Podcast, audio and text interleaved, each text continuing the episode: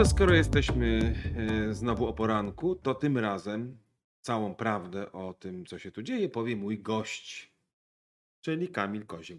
Ja się chyba nie czuję kompetentny, żeby poruszać prawdy, A prawdziwe jednak. tematy. A jednak musiałem jednak wrócić do Ale roli prowadzącego. To jest ciekawe, że ty jako sprzedawca unikasz mówienia o prawdzie, co by się nawet zgadzało z typowym wizerunkiem. To prawda.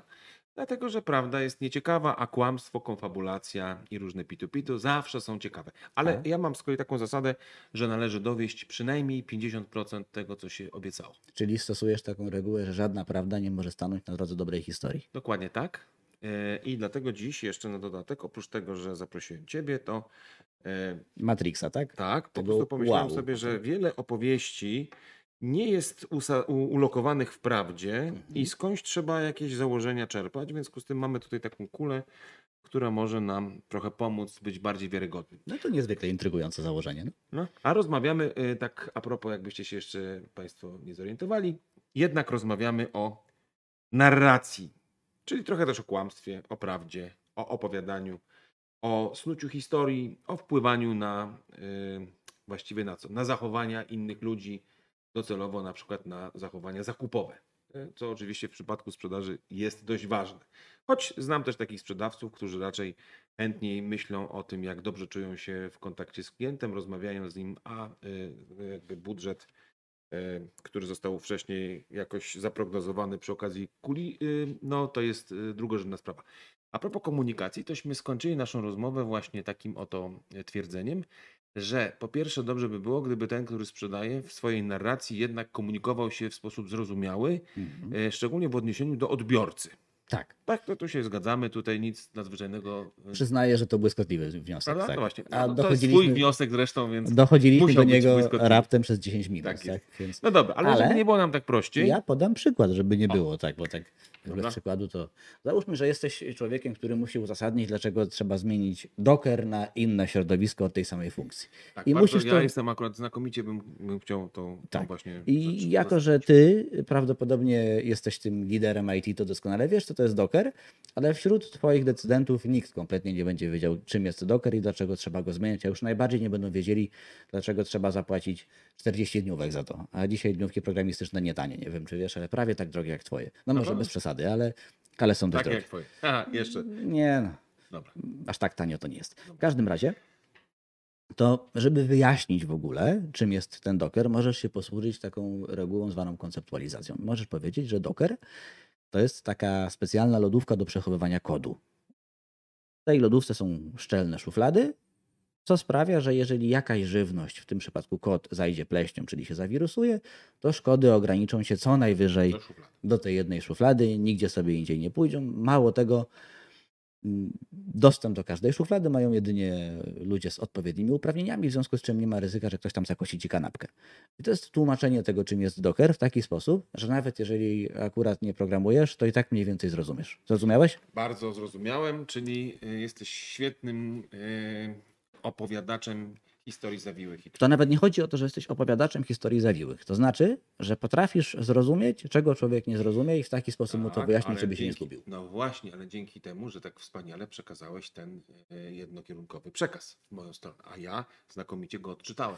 Czyli dostosowałeś język y, przekazu do moich kompetencji i możliwości intelektualnych. Tak, czy wiesz, jesteś bystrym chłopakiem, miałem łatwiej. No ale tak czy inaczej trzeba zawsze o tym, o tym No dobra, myśleć. komunikacja wydaje się to jest banalne, bo Mhm. właściwie to już na taki, wiesz, elementarz e, sprzedażowy dostosuj język do tam klienta. No Ale tak, tak, tylko że poczekaj chwilkę, bo tutaj właśnie to, co powiedziałeś tutaj jest... Wskazuje, że nie zrozumiemy jak tego przekazu. Nawet może nie tyle ty, ale bardzo mi się podoba to zdanie. Podoba mi się, bo mi się nie podoba. Dlatego, że dostosuj język do klienta, gówno mówi. Czyli co mam zrobić? Czyli jakby co mam zrobić, żeby ten klient to zrozumiał?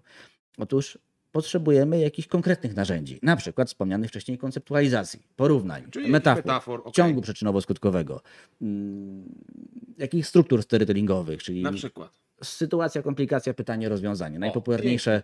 To y, weź to, a możesz to rozwinąć, bo to bardzo mi się podoba. tak. Czyli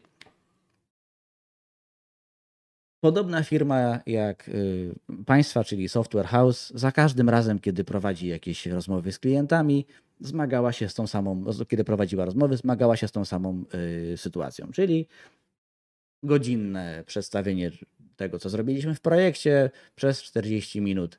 Yy, objaśnienie, objaśnienie zakresu i tak dalej. Po prostu standardowa, standardowa rzecz. No niemniej po tych 45 minutach zaczynała się sekcja pytań i odpowiedzi.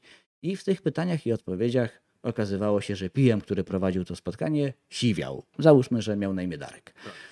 Po Albo już prostu siwy. albo już był siwy. Ze spotkania na spotkanie siwiał, albo potem jeszcze łysiał. Tak. Dlaczego? No tak, no bo przez te się 15 minut wszyscy zadawali mu pytanie, zadawali pytania o propos tego, co on już właśnie powiedział przez 45 No i- minut. Nic nie zrozumieli. Lub też zaryzykować można byłoby nawet, że nie słuchali, bo to zdalnie było. Bo- Więc wiadomo, że w tym czasie na Teamsie można robić kilka innych rzeczy. Swoją drogą, mój kolega rekordzista pochwalił się tym, że był na ośmiu spotkaniach jednocześnie, a wydaje mi się, że po prostu nie znam tych najambitniejszych. Więc to, to, to raczej No tak. przedział jest bardzo otwarty. Więc przez długi czas, kiedy te spotkania się po, powtarzały, ci PM-owie się frustrowali, siwieli, a wiadomo, że dzisiaj farbowanie włosów nie tanie, zresztą żadna usługa nie tania, i zastanawiali się, jaka jest z tego przyczyna. Co zrobili? Nagrali raz transkrypt ze swojej wypowiedzi, a potem tydzień później przeczytali ten swój własny transkrypt i sami zadawali pytania a propos tego, o czym oni w ogóle mówili. Dlaczego? No dlatego, że używali wyłącznie zwrotu wysokopoziomowego, czyli mówili, odpowiadamy na potrzeby naszych klientów, dostosowujemy język do klienta. Czyli co to kurwa znaczy? To nic nie znaczy do momentu, kiedy nie jestem w stanie sobie do tego przyłożyć jakiejś słówmiarki. Rozwiązaniem okazała się sześciopunktowa lista kozieła, którą całkiem przypadkiem można nabyć w programie, w programie cztery warstwy prezentacji. Jak nie robić prezentacji, które mogły być mailom już dostępnych. No tak, ale już zanim dostępnych. możecie kupić tą prezentację w formie programu, to jednak tu właśnie w wyjątkowych okolicznościach te sześć absolutnie unikatowych cech y, zostanie mi w tej chwili zaprezentowanych bardzo szybko. Króciutko. Konceptualiza- y, unikatowych cech Twojej y, koncepcji sześcio, o której powiedziałeś przed chwilą, ale Oczywiście. mogą nie pamiętać, czy to, to, co powiedziałeś, to było to, co Umieszczaj mówiłeś. wielkość w kontekście. Czyli 20% wzrost sprzedaży to albo dużo, albo mało, w zależności od tego, ile rynek poszedł. Jak rynek poszedł 20% dół, plus 20%, to robi z ciebie hegemona. Jak rynek cały e-commerce wystartował w 2020 roku w taki sposób, że nawet nie było widać, którędy odjechał, 20% to jest gówno, a nie wynik.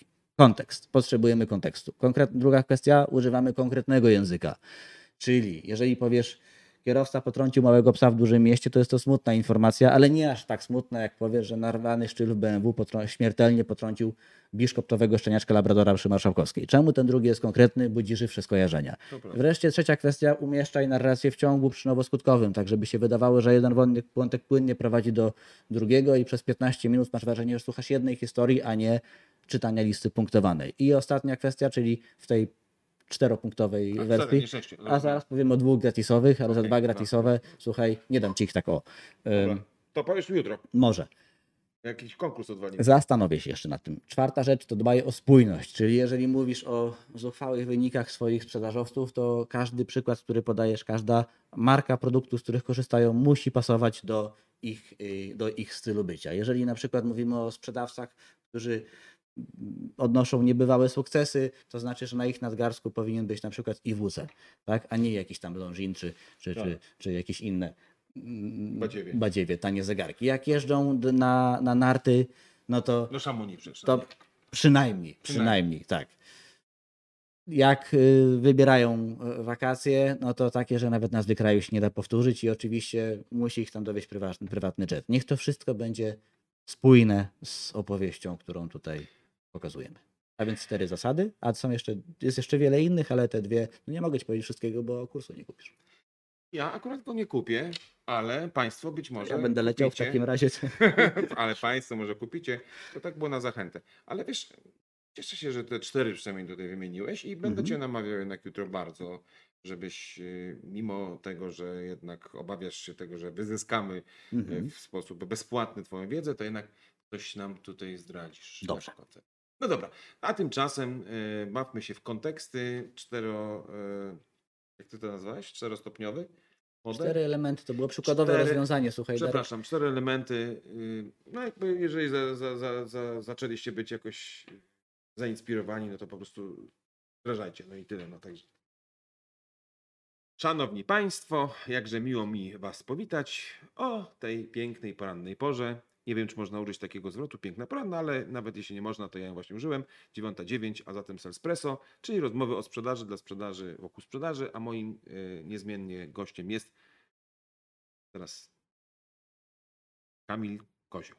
Tak, cieszę się, że musiałeś przemyśleć. Nie, Z chciałem kim po ty prostu dzisiaj rozmawiasz? chciałem jakiś taki żarcik zrobić, albo na przykład, że coś powiesz wtedy, albo się zdziwisz, ale wiem, że Kamil Kozioł, no przecież nie mogłem zapomnieć. Mhm. Czyli- Ża- Żarcik mówisz, tak? Tak, to miał być. A wiesz co? To się świetnie składa, bo w kursie, który oferuję, jest moduł komedii.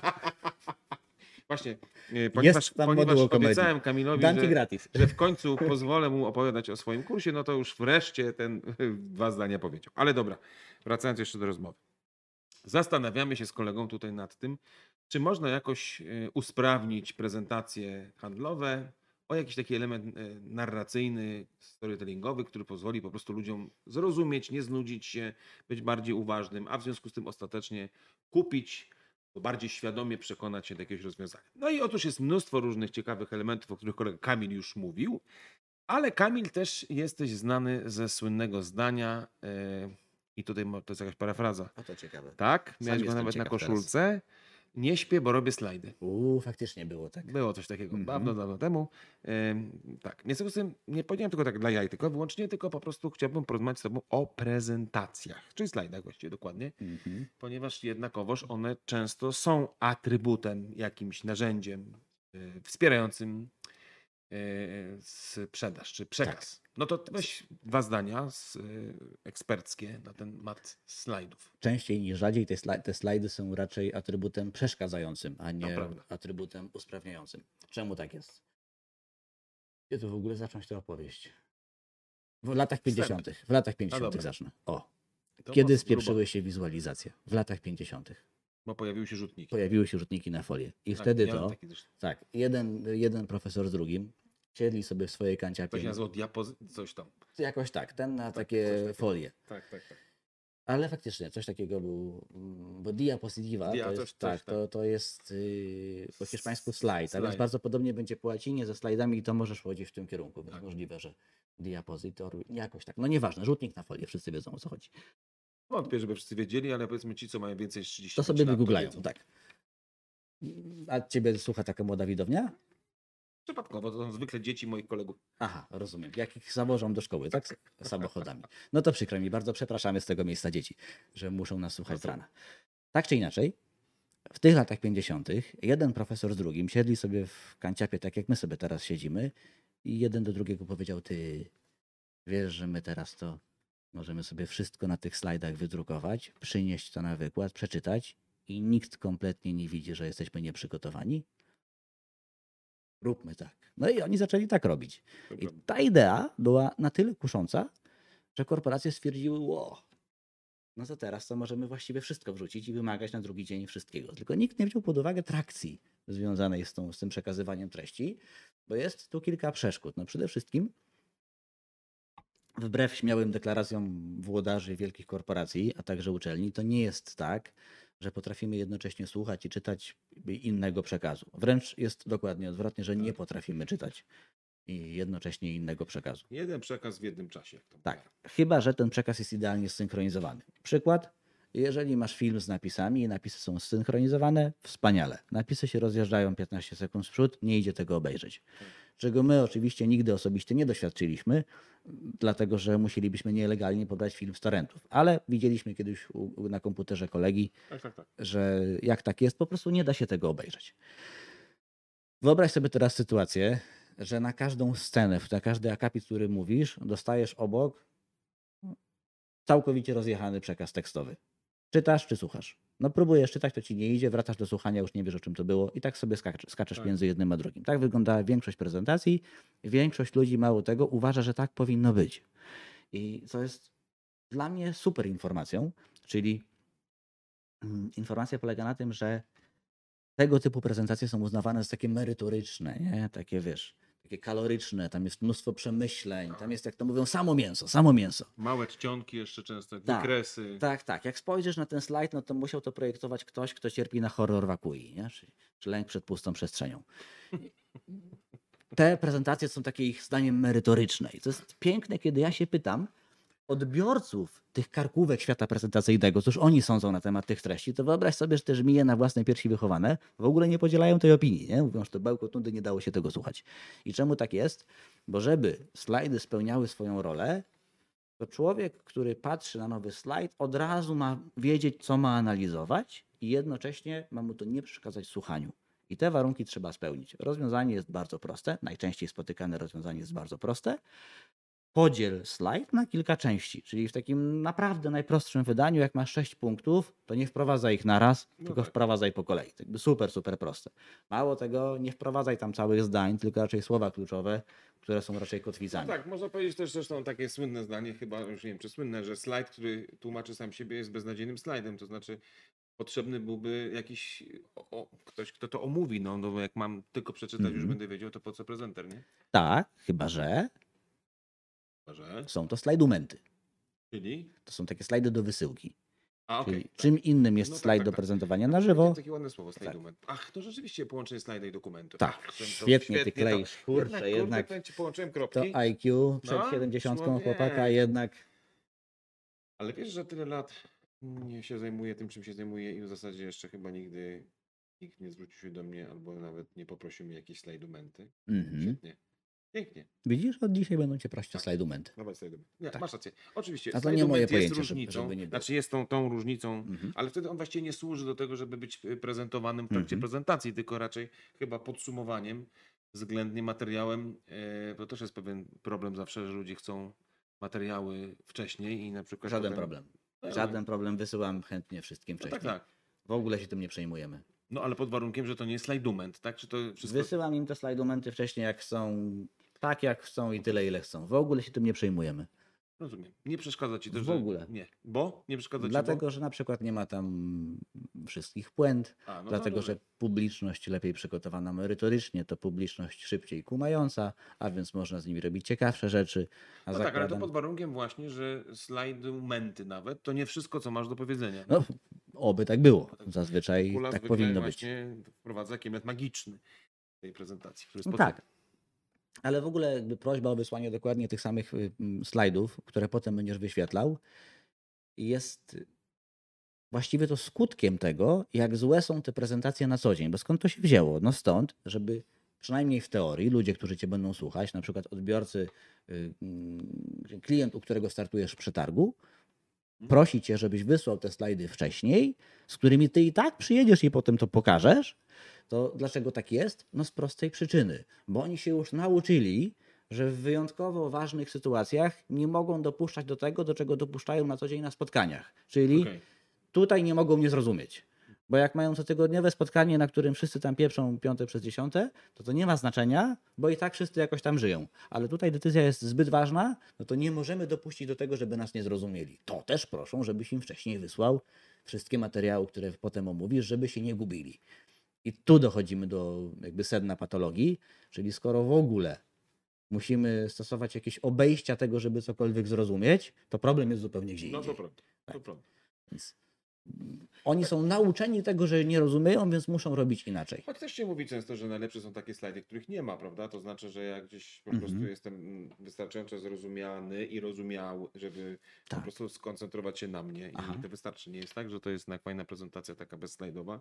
Nie zawsze chyba możliwa wcale, ale A ty wolisz chodzić do kina, czy podcastów słuchać?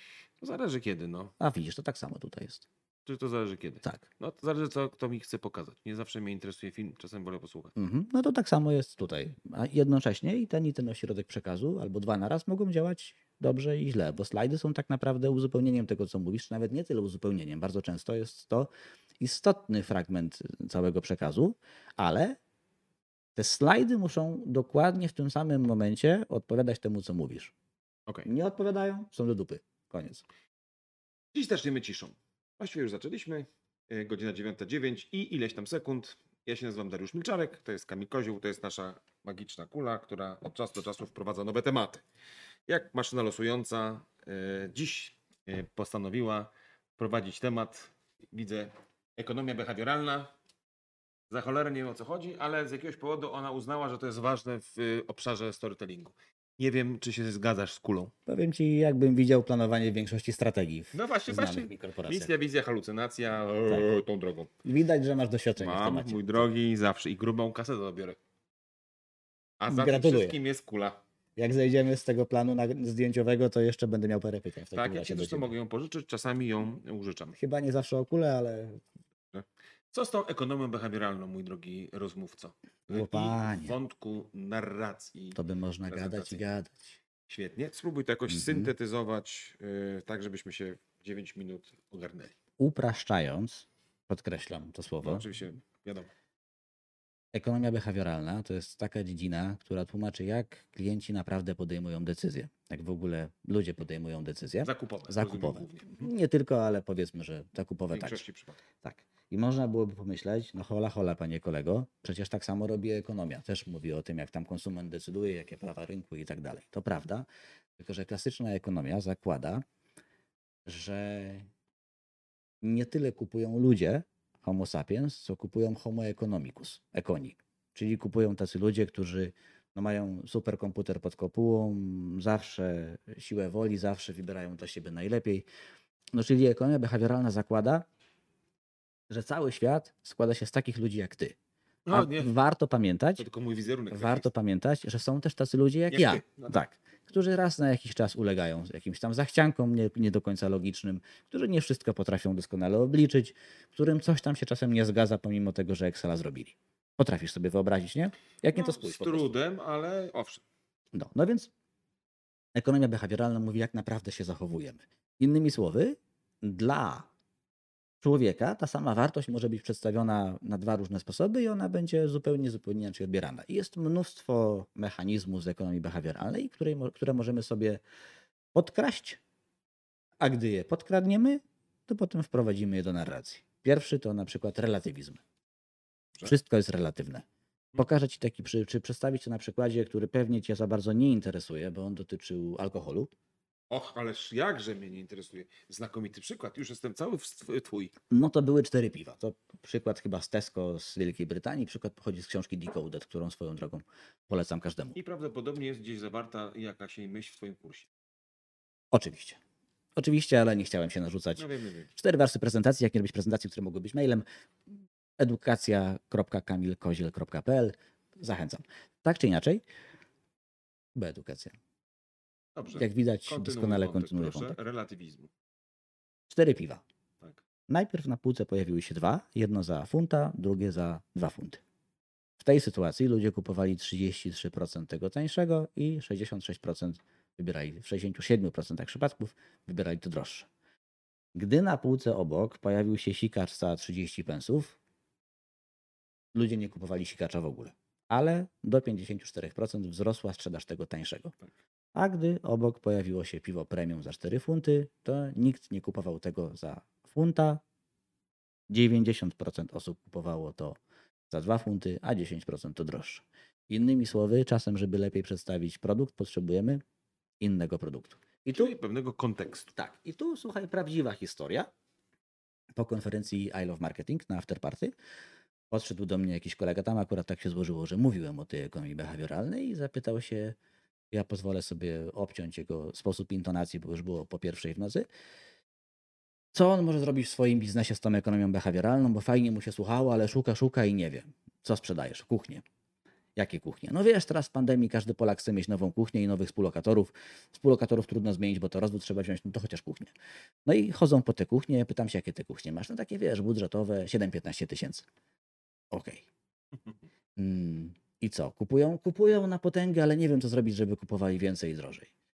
Masz salony? Mam. W tych salonach weź wybuduj w kilku takich najdroższych kuchnię za 45 tysięcy. Taką pokazówkę. Nikt jej może nigdy nie kupić, ale taką kuchnię, przy której Atlas wygląda tanio. Dobrze by było też, żeby ta kuchnia miała pewne elementy designu, widoczne również w tych tańszych modelach. Weź to tam postaw. Przynajmniej w kilku salonach. Ale nikt tego nie kupi. Nie przejmujemy się tym. W ogóle się nie przejmujemy tym, że nikt tego nie kupi. I co potem? Nawet wiemy, że nikt tego nie Nawet wiemy, że nikt tego nie kupi. I weź podnieś ceny swoich pozostałych kuchni, każdy o 10-15%. I okazuje się, że działa. Wiem już po jakimś czasie, że działa. I dostałeś Które- pewnie które salony-. Nic nie mogę powiedzieć na ten temat. Co dostałem gratis, to nic nie mogę powiedzieć. A, cholera. Ja zarabiam pieniądze na kursie. Ja wiem, wiem. No dobrze, Tak. czyli można by powiedzieć przepięknie, że jeżeli chodzi o ekonomię behawioralną, to jedną rzeczą jest powiedzmy relatywizm. Czy coś Tak. jeszcze byś O, dodał? jest Był? mnóstwo. Na przykład awersja do strat. O, Czyli ludzie dużo bardziej nie chcą stracić jakiej tysiąca złotych, niż zyskać kolejny tysiąc złotych. Ta dysproporcja wynosi 2,5.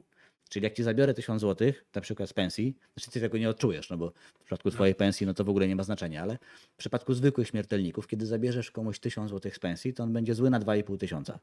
A jak komuś dasz tysiąc złotych, to będzie szczęśliwy na tysiąc. I do tego, do tego nowego tysiąca przyzwyczai się bardzo szybko, no tak. a do tego zabrania to będzie psioczyło tobie przez najbliższe dwa lata albo dłużej. Do strat się wolno adaptujemy. I jakie to ma w ogóle przełożenie? No na przykład takie, że działają oferty okienkowe.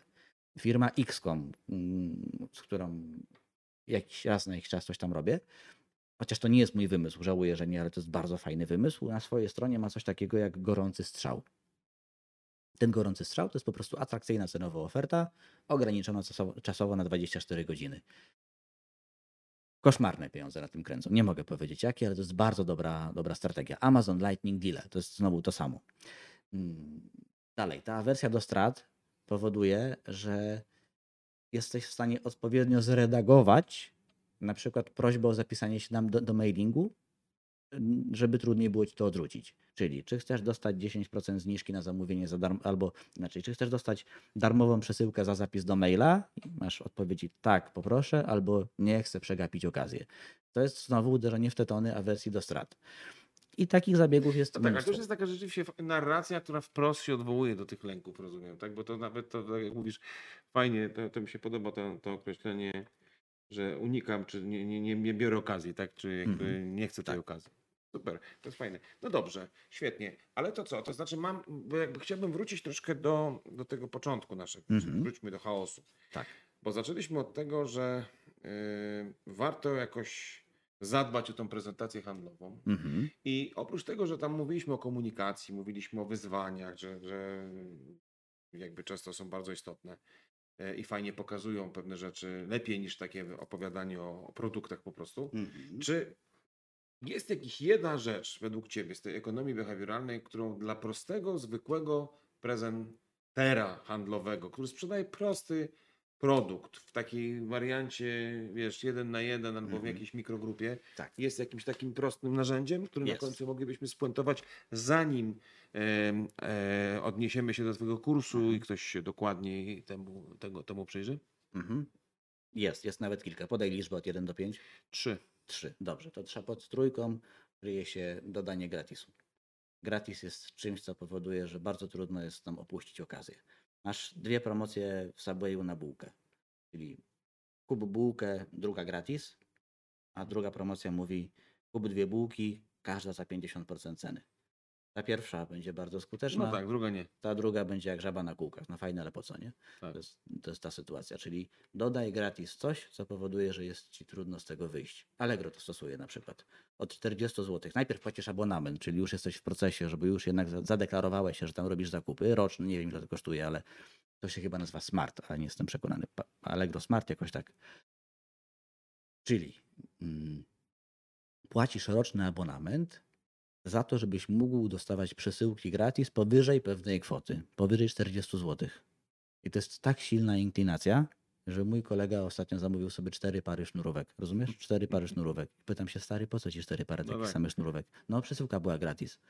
Ale nigdy nie wykorzystasz czterech par sznurówek. No tak, ale przesyłka była No, gratis. tak, tak, tak, tak. I co ciekawe, kolega jest taki, który się uważa za takiego, wiesz, super racjonalnego, nie? Taki techniczny, analityczny, nieemocjonalny i on A co może przez przeciągu kilku lat y, jakoś mu się zużyją te Może. No dobra, słuchajcie, e, Kamil, bardzo Ci dziękuję za to, że gościłeś e, w moim studiu. Wiem, że chciałeś na koniec coś powiedzieć. Nie wiem tylko, czy nam się czas nie skończył. Chyba nam się skończył, więc już nie możesz za dużo powiedzieć. E, W związku z tym możemy Państwa tylko pozdrowić i zaprosić na Twój kurs jednak mimo wszystko, który y, odpalasz jakoś tak niedługo? Wydaje mi się, że on już Jest funkcjonuje. Zobacz. Tak, już No funkcjonuje. to, no to gdzieś tam w komentarzach z całą pewnością ukryty link będzie. Subtelnie o tym Subtelnie wspomnieliśmy. wspomnieliśmy tak chociaż to nie jest audycja, która ma za zadanie sprzedawać jakiekolwiek rozwiązania. Nie, No, ale, absolutnie. ale w sumie to czemu nie? I Dużo gratis tam jest w ogóle. Dużo gratis. Świetnie. My też byliśmy dzisiaj gratis dla Was y, i zapraszamy na kolejną rozmowę, a tymczasem powodzenia w różnych narracjach względem różnych osób. Do zobaczenia. Do zobaczenia.